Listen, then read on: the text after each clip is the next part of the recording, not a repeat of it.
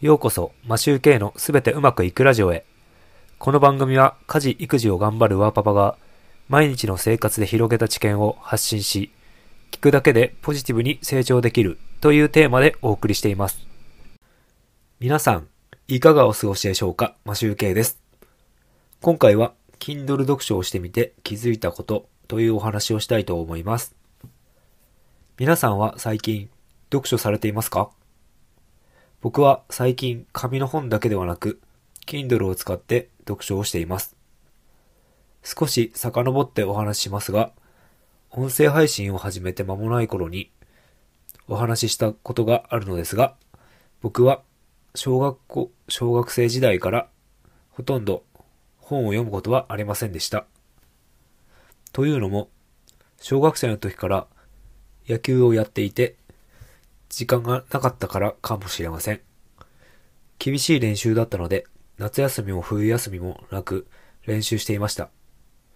中学校を卒業するまではずっと野球で休みなしという感じでした。じっと本を読んだりすることが得意でなかったっていうのもあります。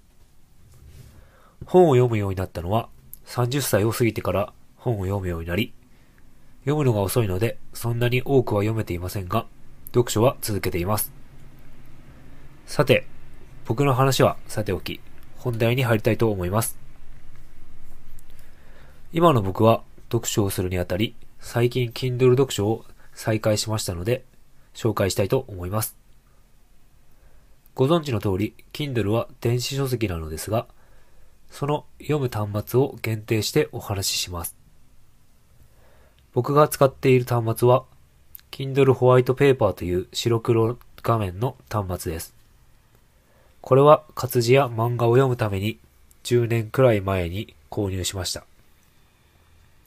ペーパーホワイトの第2世代らしいので、かなり古く、結構動作が重くなって遅くなってしまっています。そのペーパーホワイトですが、もし購入をご検討している方はメリットとデメリットを列挙しますので、参考にしてみてください。それでは行きます。メリット。本が安い。Kindle Unlimited で読み放題にできる。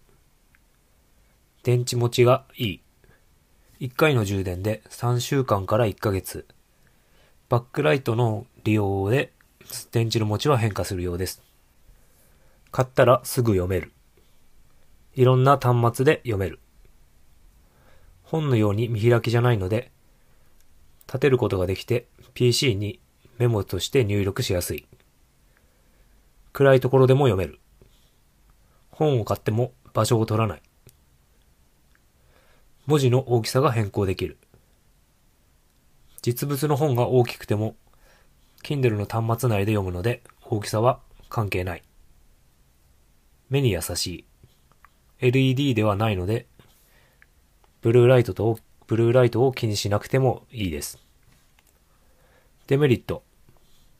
本みたいに見開けないので感覚的に慣れるまでに時間がかかりそうです。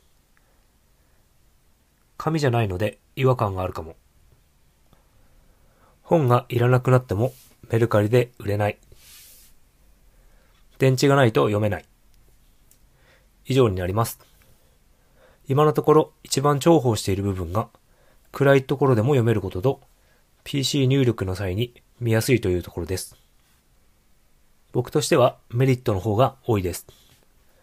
しかし今使っている第2世代というのが古すぎて動作が重たいのがちょっとネックです。プライムデーの時に新しいものを買い替えようとしましたが、今回は見送りました。次回のプライムデーの時に新しいものに買い替えようと思います。次は新型を狙っています。もし、電子書籍で読書を検討される方がいましたら、僕の主観ではありますが、参考にしてみてください。今回はこれで終わりたいと思います。いつも聞いていただきありがとうございます。マシュウケイでした。